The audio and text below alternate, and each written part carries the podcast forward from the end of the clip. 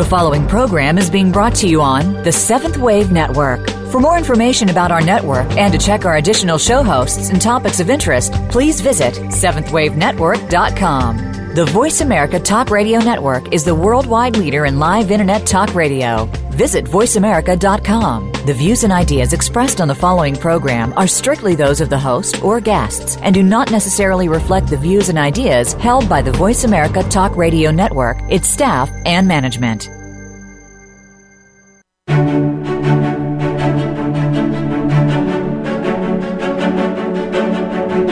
Welcome to Lighten Radio with your host, JZ Bown. Are you ready to see what you have in store for yourself? In this program, we'll help you make the incredible transformation into the person who gets to live their fullest potential, plus share life skills, tips, and experiences that JZ has learned as an intuitive. Now, let's get started. Here is JZ Bown. Welcome. As a medical intuitive, theta healer, and acupuncturist, I get clients sometimes who are working through the challenges of either having had someone close to them die, or who are close to death, or that their own mortality is being threatened or has recently been threatened due to a health concern. I encounter so much fear about death and just, just a lack of information and knowledge which creates the fear. Um, and I feel it is an important subject that requires some insight because knowledge empowers as well as helps to dismiss fears.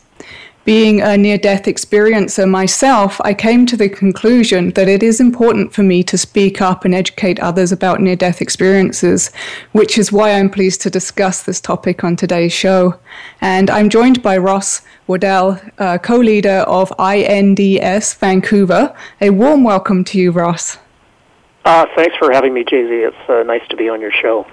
And um, well, firstly, I want to thank you so much for um, hosting and um, facilitating the um, the space in which people can come and share their experiences. Um, because I know this is all volunteer work, and it is, you know, it is a, a very important subject. Um, so, you know, thank you so much for this service that you're providing for us.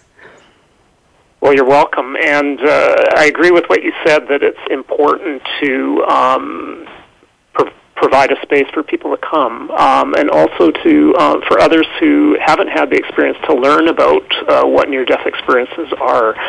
Um, it's, it's helpful to people's understanding of life and death and and the experience of dying um, and it, it's certainly uh, hearing from people who have gone through that um, and survived it um, helps to um, helps other people with their fear around this uh, particular event in life.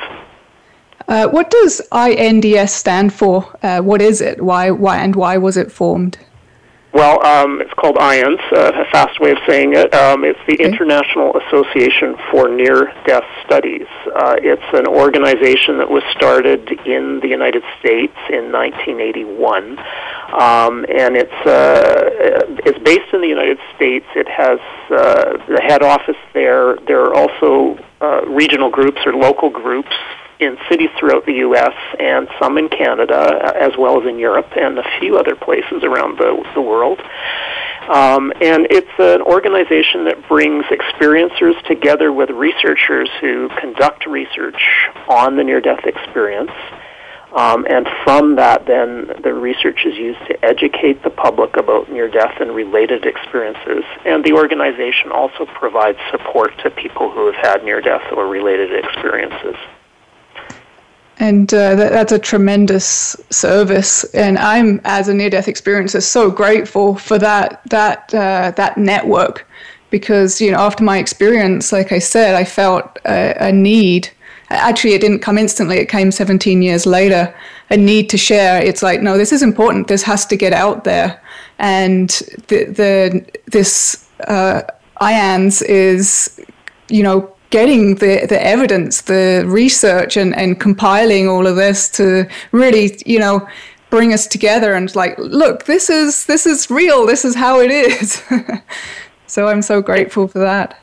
Um, and IANDS is, is, sort of an interesting organization in that it brings the researchers together with the people that they're researching. So, um, for example, the IANDS, uh, which was I think I mentioned, was formed in 1981, but it was um, started by actually researchers in the medical disciplines, um, not necessarily medicine, but it would include um, uh, doctors, physicians, um, psychologists, psychiatrists, medical sociologists. Uh, they came together because they were receiving reports from patients about this experience, and um, so that was how it started. But then the organization now um, has a 40 year plus research base, um, as well as thousands of experiencers around the world that belong to the same organization. And it holds an annual conference, um, usually in the U.S. Um, one time in Canada, it was once in Vancouver in 1999. Um, but uh, the conference brings together all of those people. So it's unusual for that as a kind of a, a conference which has a medical component or medical content, is that it's bringing together those researchers with the people that have had the experience in the same room, and they're both inter- an integral part of the organization. What is the definition of a near death experience? Well, this is probably the most difficult question you're going to uh, ask me for me to answer because IANDS has a definition, but it's it's kind of long, and it, I'm not sure it really helps people understand it.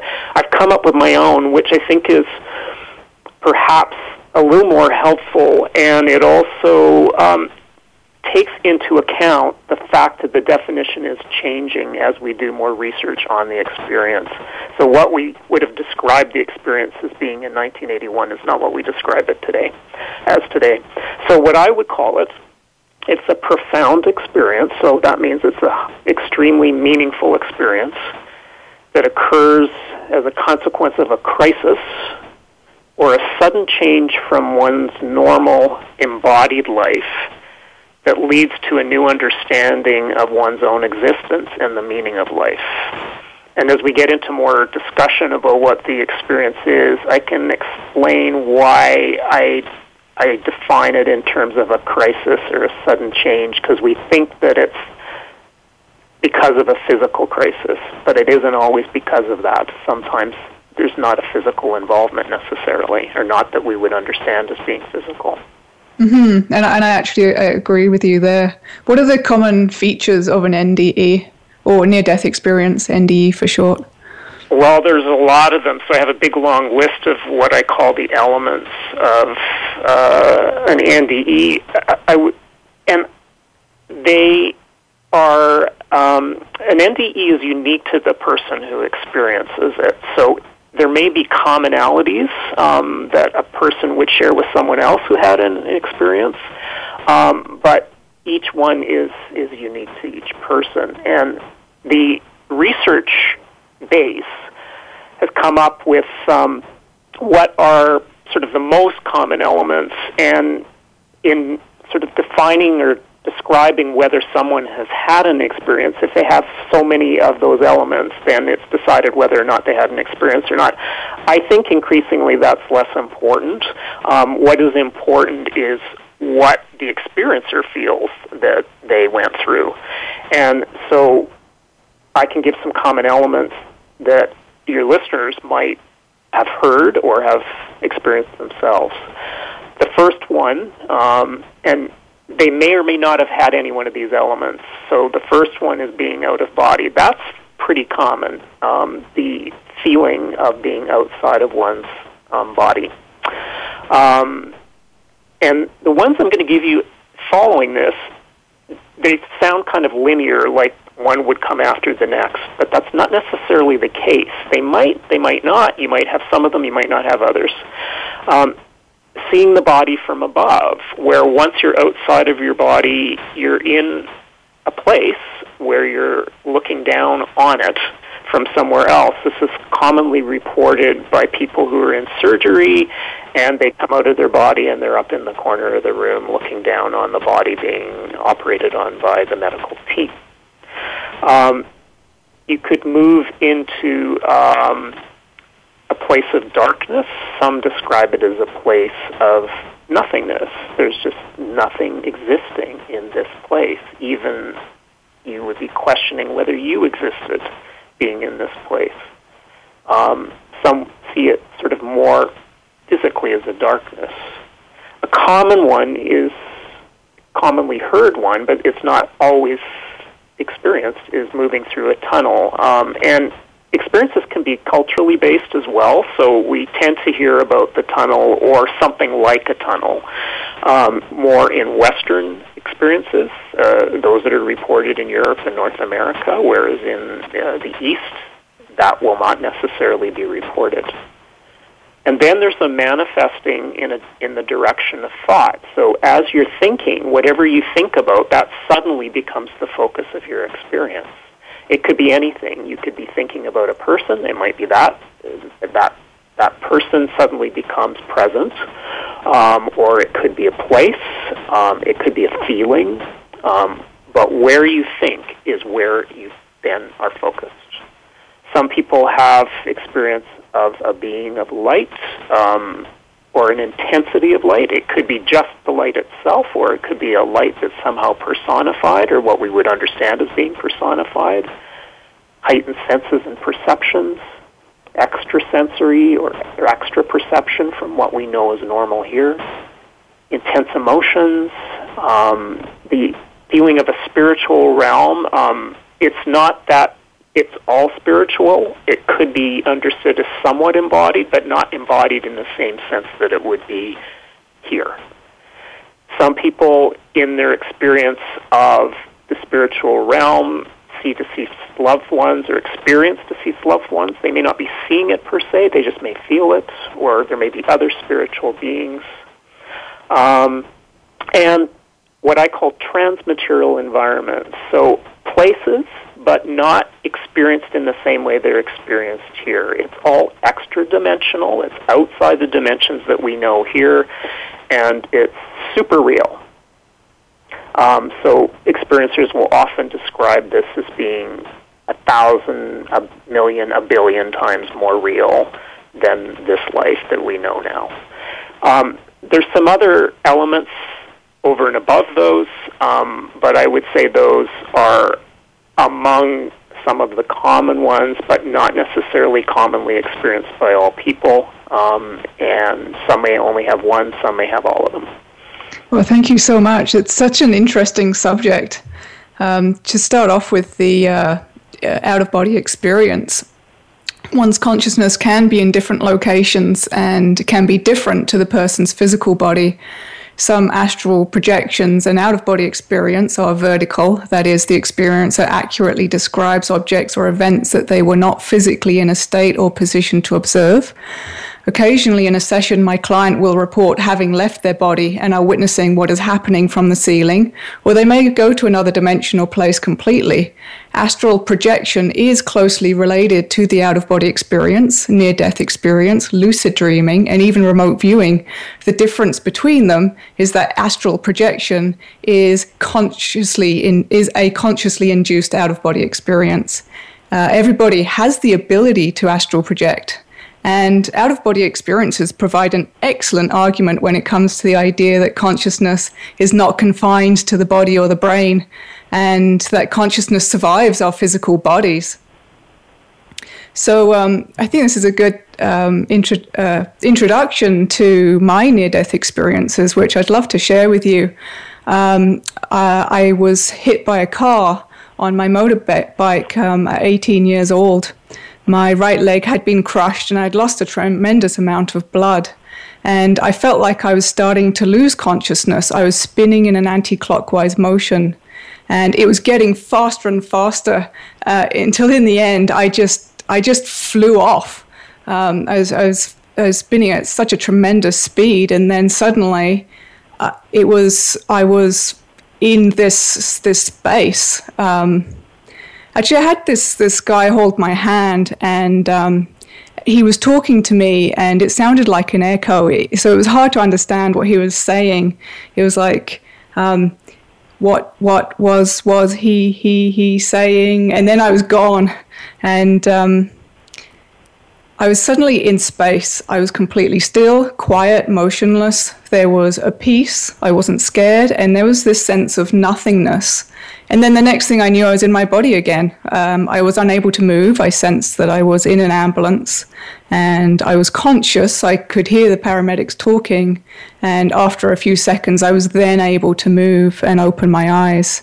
Um, so I assume at least 15 minutes had passed for for these events to have taken place that I knew had to take it place. You know, like they had, I had to have some specialist come out and check my spine, and get transported into the ambulance. So I, I knew a period of time had passed, and it was so much longer than my time up there in space. Um, and it, it was took me years to conclude that it was an out of out of body experience that was induced by a near death experience at the time, I just I just fainted from loss of blood. That was my my understanding of, of it.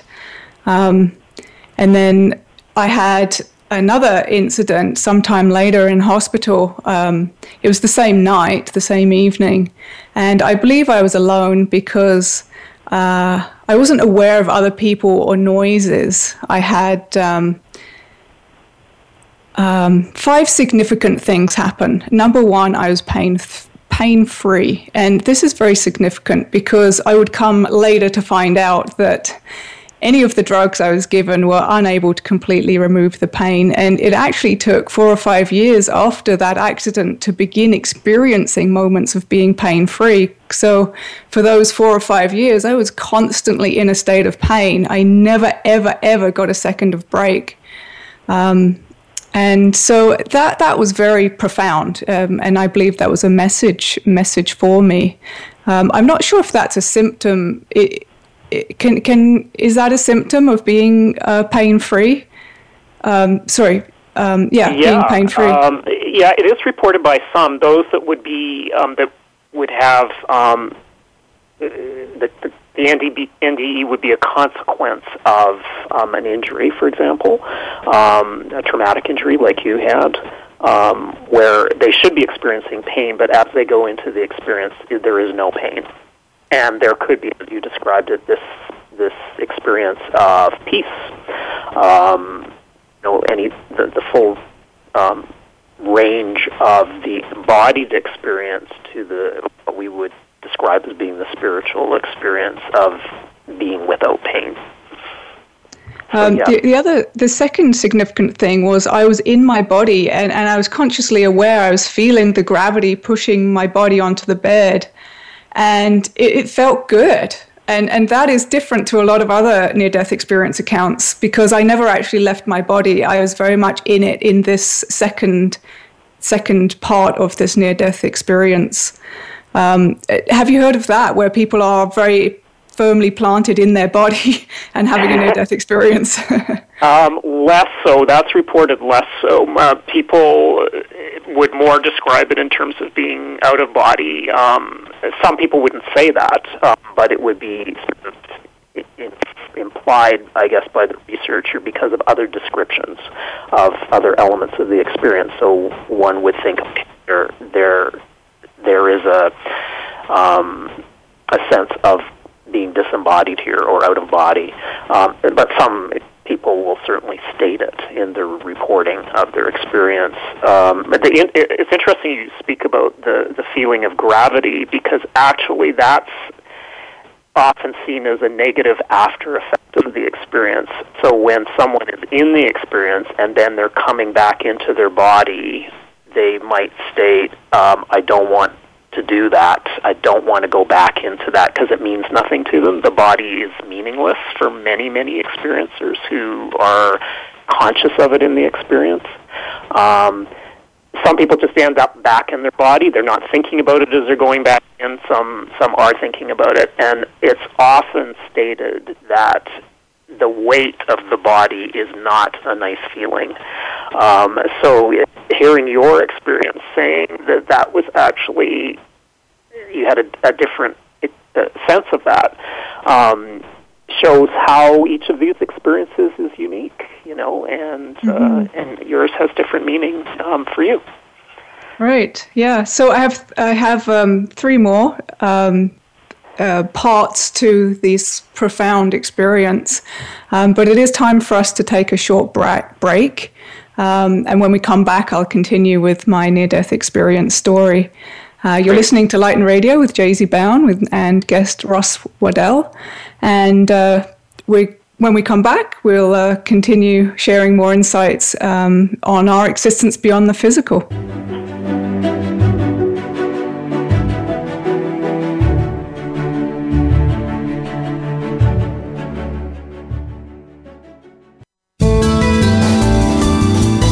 The Voice America Seventh Wave Channel.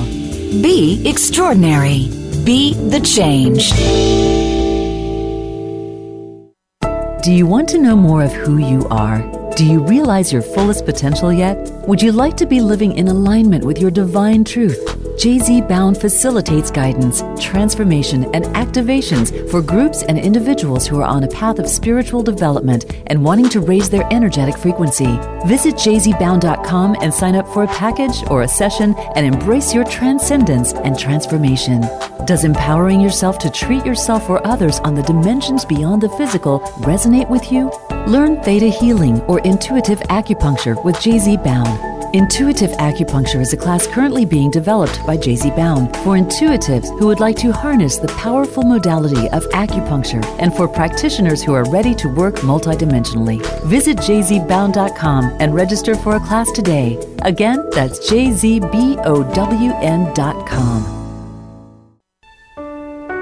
We all want peace. We all desire a more meaningful life. We work hard to achieve these things, but at what avail? The key is authentic living with Andrea Matthews. Andrea will interview some of the great spiritual experts of today and will provide wisdom to help you raise your consciousness to the level of your own I am. Your authenticity can give you miraculous gifts, but you have to know how to get there. Listen for Authentic Living with Andrea Matthews. Heard live every Wednesday afternoon at 4 p.m. Eastern Time, 1 p.m. Pacific Time on the Seventh Wave Network. The Voice America Seventh Wave Channel.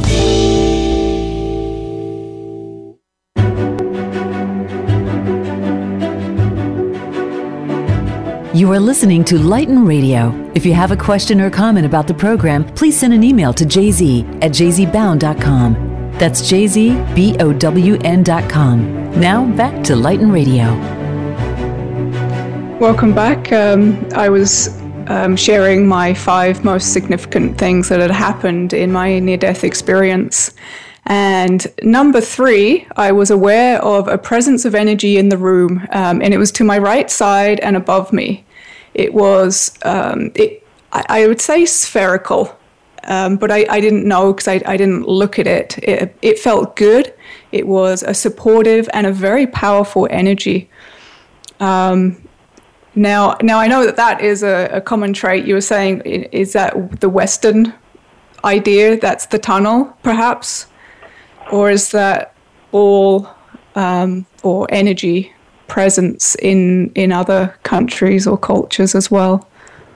Um, I don't think I could state that. Uh, it's it's not the tunnel. The tunnel is more a transition from um, one form of energy to another, or from darkness to light, or from a lighter intensity to a, a greater intensity. That would be sort of the tunnel, or even the word tunnel is that's disputed in the research a bit because um, it gave a name to an experience, but often people won't wouldn't have said it was a tunnel prior to that. Some said right. it was. Some said it was just a transition. So, um, but that's what people hear in the popular media. So they think you know you go through a tunnel of light, but, but that's not necessarily the case.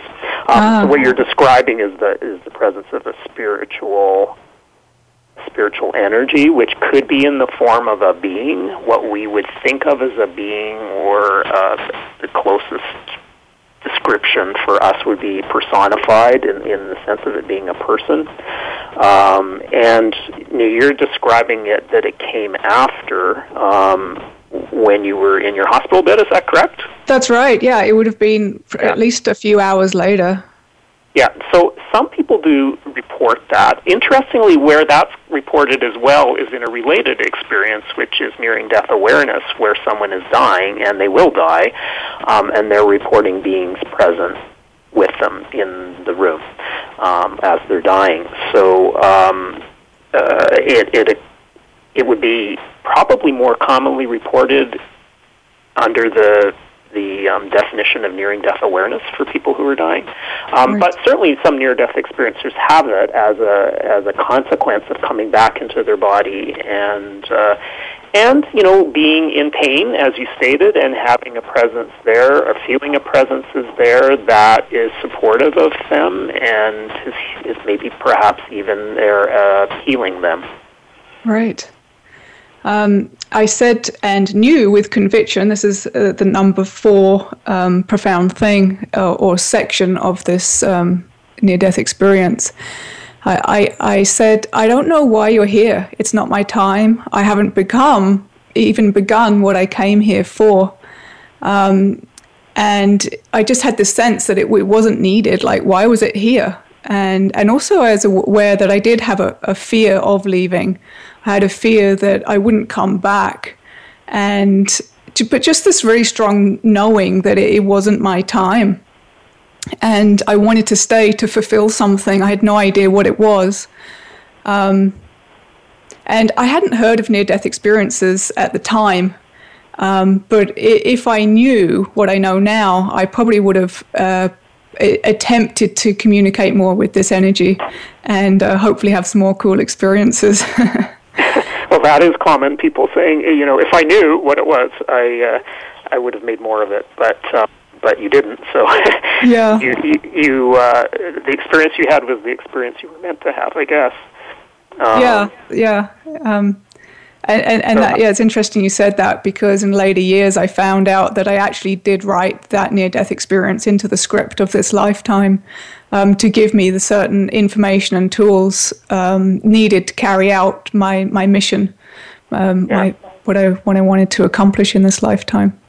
So the last it's point number that you're you're stating that these happened to you in in the hospital bed after you actually had what would be defined as the experience. So this is sort of like an after experience. And a lot of uh-huh. what you're reporting is what other experiencers would have had when they were in the experience. So when they were disembodied in some other place, uh, some other dimension or dimensions, um, that's where they would be um, experiencing the presence of uh, a spiritual a being, a spiritual being, um, and having uh, we'll, we'll say a conversation, but it wouldn't be actually talking. It would just be a communication about what you're describing. That um, is this my time, or or more declaratively, this is not my time. Um, I don't know what I'm doing here. I don't know what you're doing here.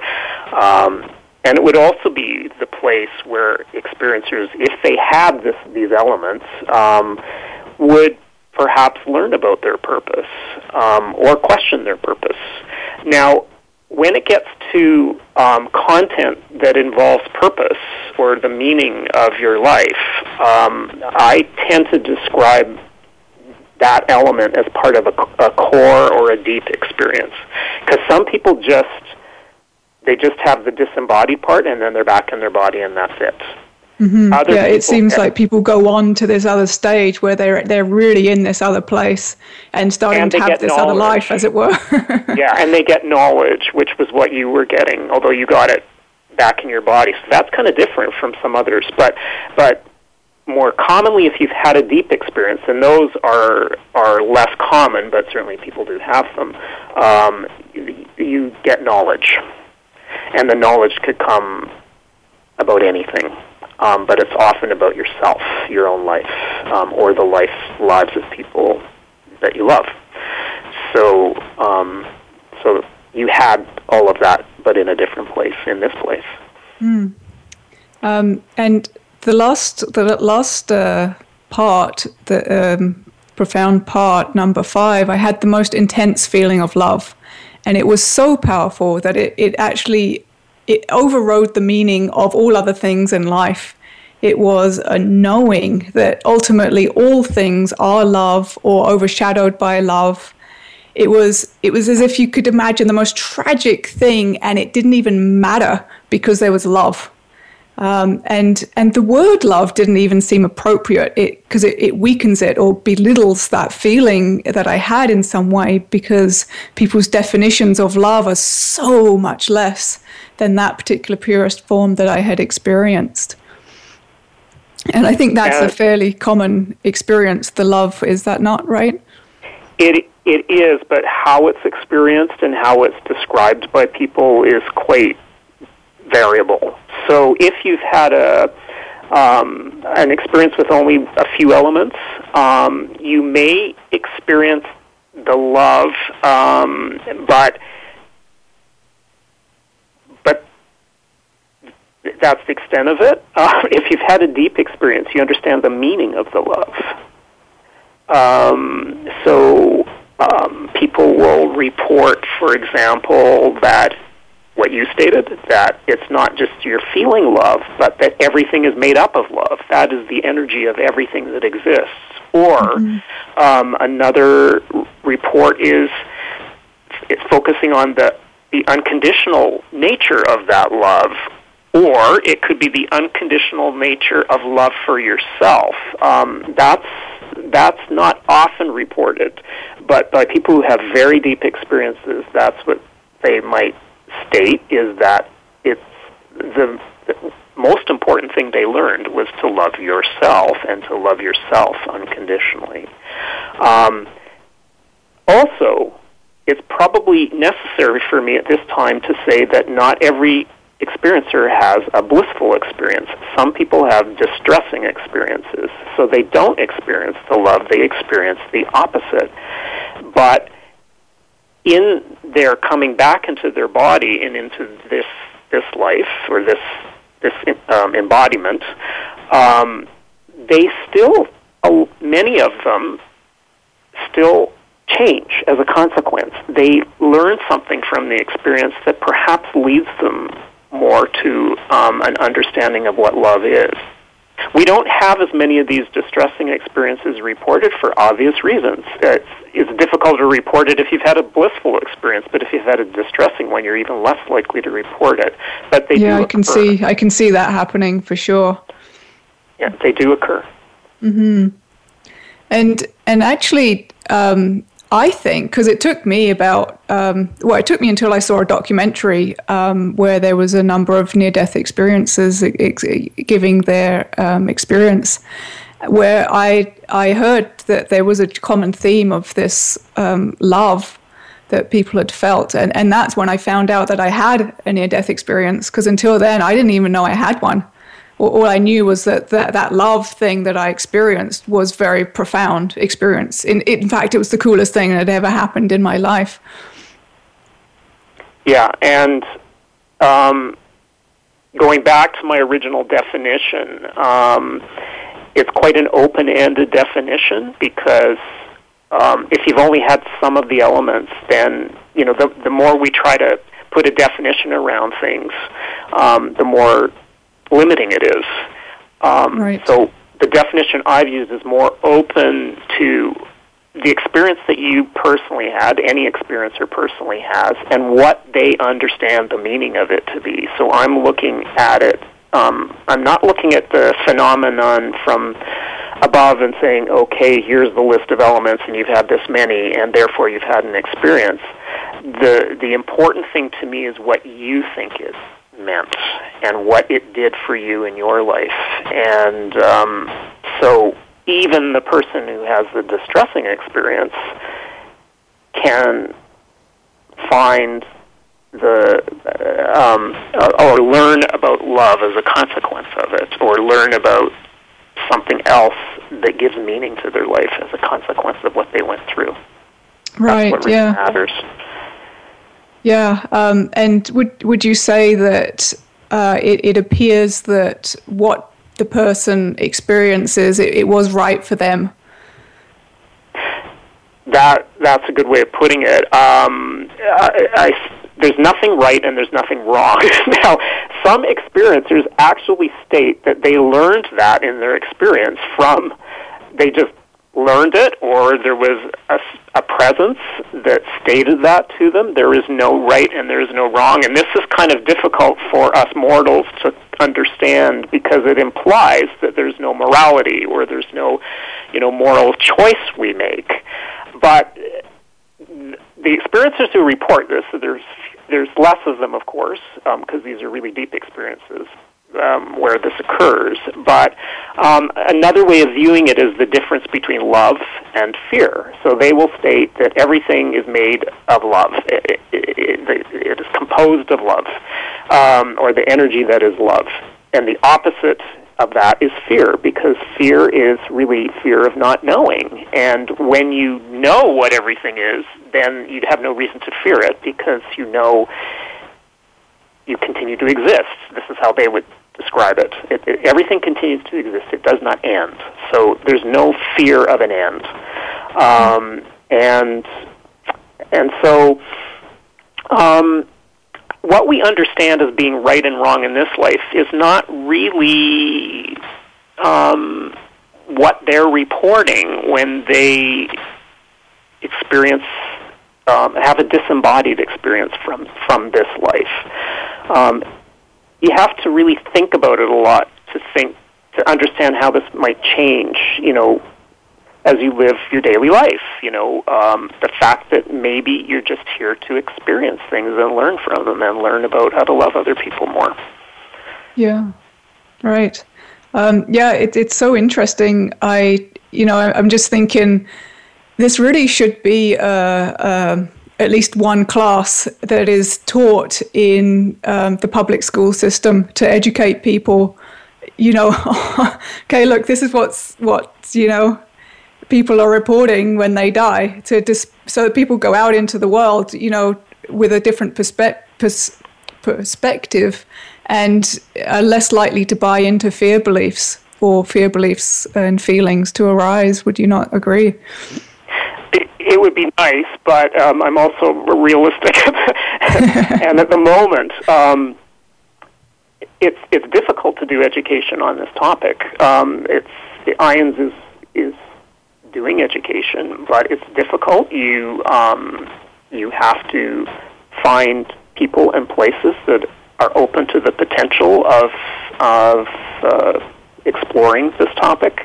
Um, there there are efforts to um, do medical education because often the experiencers will happen in a medical setting. Um, the experiencer will report to a medical professional, and then they may, depending on the professional they report to, they may be told that, well, this didn't exist, it didn't happen, or I don't want to hear about it, or just forget about it. It'll be negated in some way, and that can cause a lot of difficulties for the experiencer.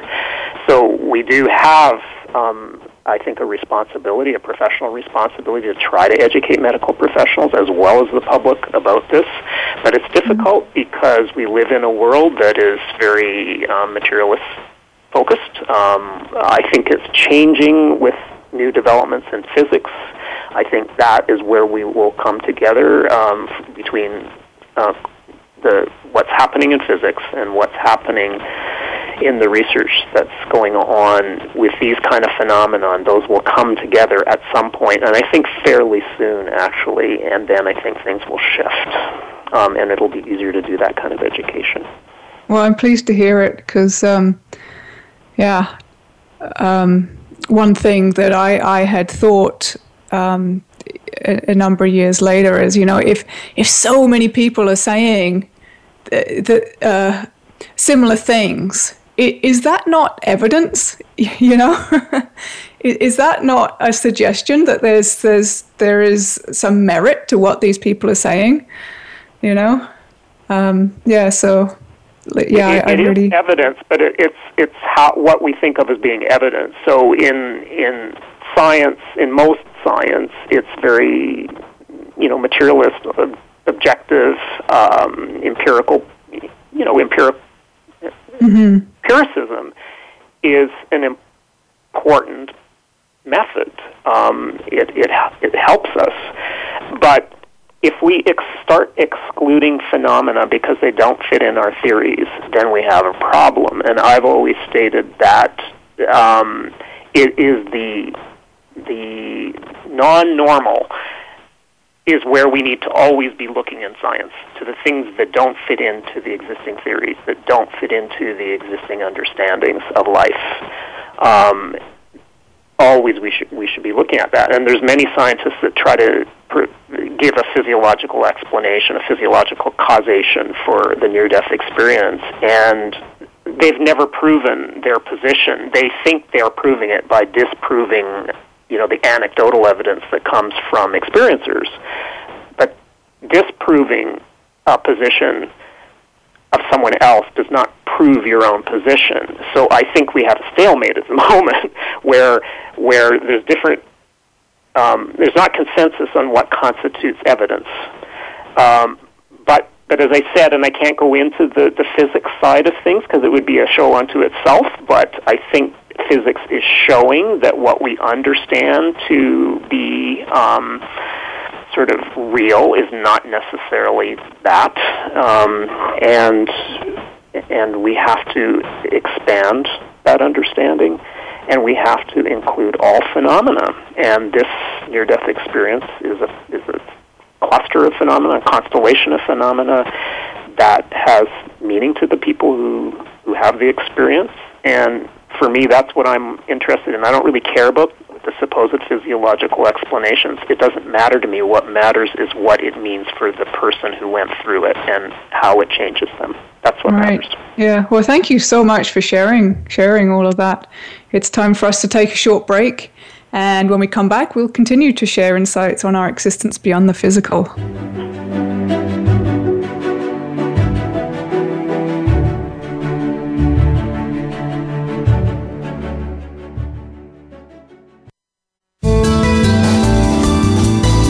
This is the Voice America Seventh Wave Channel. Do you want to know more of who you are? Do you realize your fullest potential yet? Would you like to be living in alignment with your divine truth? JZ Bown facilitates guidance, transformation, and activations for groups and individuals who are on a path of spiritual development and wanting to raise their energetic frequency. Visit jzbown.com and sign up for a package or a session and embrace your transcendence and transformation.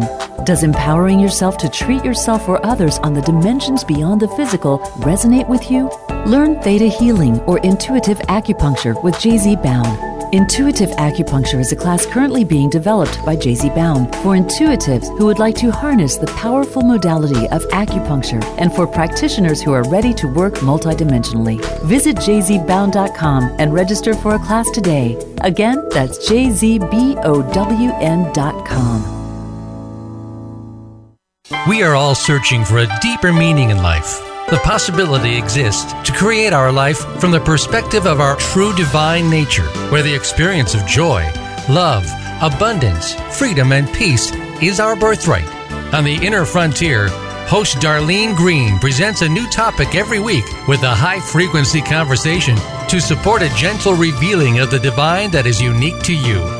Tune in every Thursday at 11 a.m. Pacific Time and 2 p.m. Eastern Time on the Voice America 7th Wave Channel for the Inner Frontier. Be visionary. This is the Voice America 7th Wave Channel.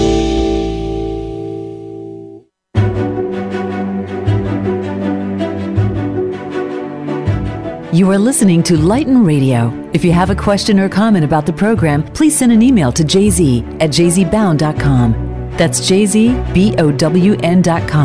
Now back to Lighten Radio. This is JZ Bown, and I'm joined by Ross Waddell, the co leader of the IANDS, the uh, International Association of Near Death Studies. Um, so, what leads up to a near death experience typically? Yeah, I like how you put that leads up because um, often people ask, "What's the cause?" Well, it, there is no cause. That things, in the sense that we understand that word, um, it's it's a precipitant. What comes before is more how to describe it. And I said before that it it can be um, as a result of a crisis. Um, how we think of a crisis as something sudden and discontinuous, or that change changes from our normal daily existence. Most people think near-death experiences happen because of a physical event. Um, it could be an illness or an injury. Um, they would usually think of it in terms of an acute illness or something critical that happened that maybe was traumatic, um, like you have a heart attack and you end up in the emergency room at the hospital, and then you leave your body and and and move through the experience. Um, that is often com- the, what is commonly reported, but it can happen as a result of a more chronic illness that takes uh, that has a much longer entry into the experience, um, and it can happen as a consequence of a psychological event um, that doesn't involve really any sort of um, existential threat to the body itself, um, but often is understood as being a threat to the body, such as with sexual abuse. Um, so increasingly, too, our understanding of the experience is expanding to include these related experiences like nearing death awareness, which happens when someone is dying. I mentioned that before. Another kind of experience is called shared death experience, and that occurs when someone who is living is present um, with someone who is dying and who will die. And when I say present, usually in the same place as that person, but not necessarily. You could be in a, you know, miles away. Um, and they go into the, the person who's living goes into the experience with the person who's dying. So all of the elements that I described for the near-death experience, um, the shared death experience includes some of those, but not all of them.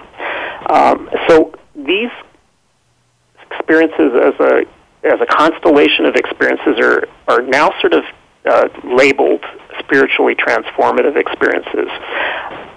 It's the term we have right now. It's not the term I like really because to say spiritual implies that something isn't spiritual. Um, I think everything is could be defined as spiritual from the perspective of experiencers. So I prefer to just use the term existential, which means that I exist, I am, I am, you know, I, I am, and I think that's that's a good way to describe it. But you can basically get an experience doing anything, but it usually involves some discontinuity, usually a sudden discontinuity with normal life. Right, that's that's very interesting. I'd like to um, um, share how that near-death experience has changed me, or, or what I feel I, I, I got out of it. Um, one was I, I just felt like I knew more and I knew more than people who I thought were, you know, quite wise previously. I just instantly knew more. It was it wasn't like I'd been infused with a whole bunch of details of information, but more of a case of my consciousness had expanded in such a way that my vantage point was now forever different. Um, instead of living very much in the materialistic world, I was I was not. I was looking at things in a, in a bigger picture and and it also set me free of, of many limitations. It assisted greatly in my self trust and, and also responsibility, taking responsibility for myself, my life. Uh, what will I choose to accept or believe in others? Um, and I was very conscious of how I was spending my time from then on. And, and to be honest, I actually developed a bit of a panic. It was a bit of a negative thing. Um, uh, you know, fear of missed opportunities, uh, how to most effectively use my time. Um, our time here is very limited, and I, I just wanted to want to live it constructively and be fulfilled. Um, and I had a strong perception uh, up until that point that previously I had just been existing rather than living. I was only 18 and I'd been at school my whole life. I hadn't had the chance to do what I wanted to do or experience. Um, so it empowered me to be more of a creator, to take responsibility on what I was experiencing in my daily life and what it was I wanted to set out to accomplish. Uh, I had also lost any fear of death or dying. I feel a sense of indifference as someone transitions or is about to transition or has passed on. It's lovely to continue living and it's lovely to die. One is not better than the other, it's just a different experience.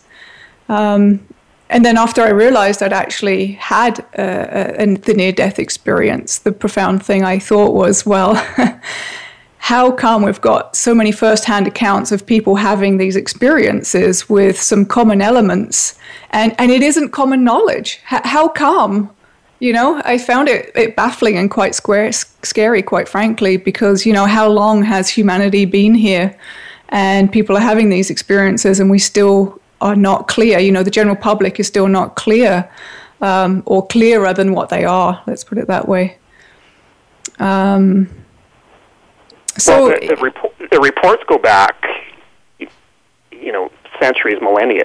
We have records of of experiences going back that far, um, and because so much of the reporting came through religious texts, um, that partly explains why why we are in the situation we're in, where um, in the religious world um, there's control over those texts and how those texts are used, and then in the world of science, which probably positions itself pretty much exclusively as non non spiritual or non religious, um, it, it has a different paradigm. So the, there's there's two different paradigms operating here, and, and the two haven't come together. And yes, we do have all these reports, but we have we don't have as many reports as there are people in the world, um, and the the number of uh, people who have had these, it's been estimated maybe one in ten. I I don't think we can really estimate it honestly because there's lots of people who never report it. Number one. Um, increasingly people are reporting as they hear others have done that, but we still don't know how many people are and, out there who and, and who it. would you report it to anyway? You know? Well, exactly. Like, and if you report it to a medical professional, I've already stated what might happen if you did that. So some some medical professionals would listen and understand, but I think most of them probably wouldn't. Um, so, and then you because of that, because you've been negated in your reporting, you don't tell anybody else for sometimes decades, and um, and then you have to live with the effects um, on your own without knowing you know, being able to have a communication with someone else about it. So um, I I do say this though that if I'm doing a talk and there's 20 people in the room, there will be at least one other experiencer there. Now, of course, the people that are coming to that talk are those that are open to it or who have had the experience. So obviously, you would expect to get one or two. Well, I would usually get at least one or two in a room of 20. So um, I think they're more common than we might know, but I would not want to put a number on it because I just don't think we have enough of uh, statistical data to state that that what its occurrence really is. Um, and when you were talking about the after effects, um, a lot of what you're stating is what other people would state too. The number one after effect is is the loss of fear of death. Even if you've had only one or two elements in your experience, sometimes even if you've had a stressful experience, you might lose the fear of death because at least you know or you think you know what it, you're going to. um, so in a strange way, the knowledge is power in that sense. Um, if you do specifically know because you experienced it, like you knew what the meaning of life was, or you knew um, uh, that life in your experience does not end. Um, that that has power too, and that can have what we would describe as positive effects, and it can have negative effects. For example, if you know with certainty something, then that takes the stress away from from living it. But you could, for example, um, be more what we would describe as psychically open to other people. Um, some experiencers, usually those with deeper core experiences, will report that after they've had the experience, they're walking down the street and they know what everyone's thinking and feeling.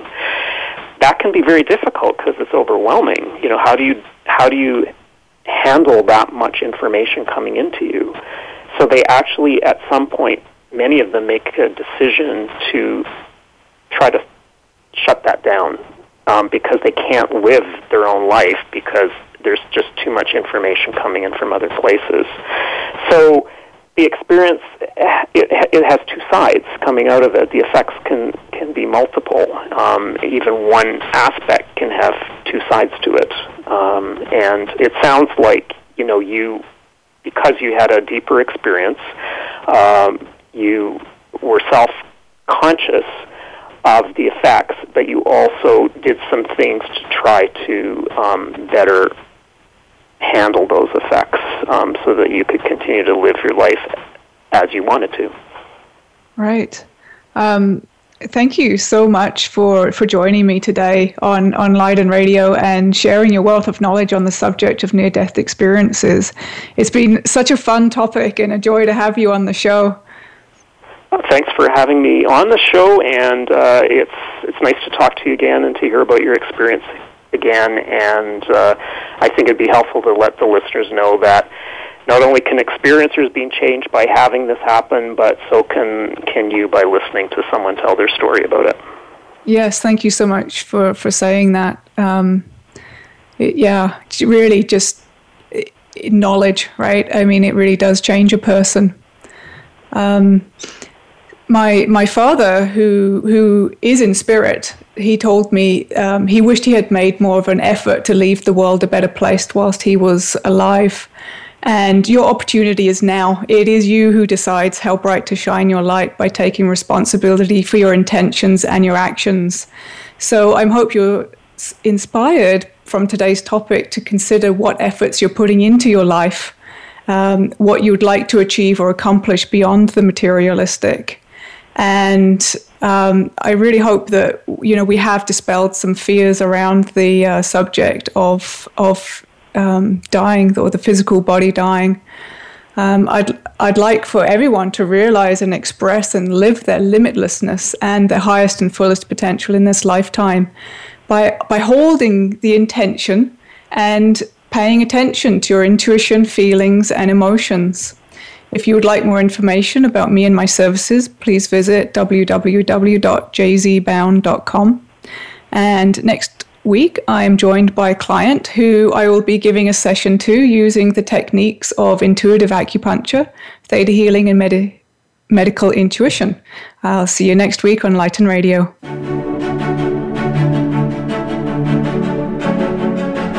Thank you for tuning in to Lighten Radio. Please join your host, JZ Bown, for another edition of the program next Wednesday at 2 p.m. Eastern Time and 11 a.m. Pacific Time on the Voice America 7th Wave Channel. Become your best you this week.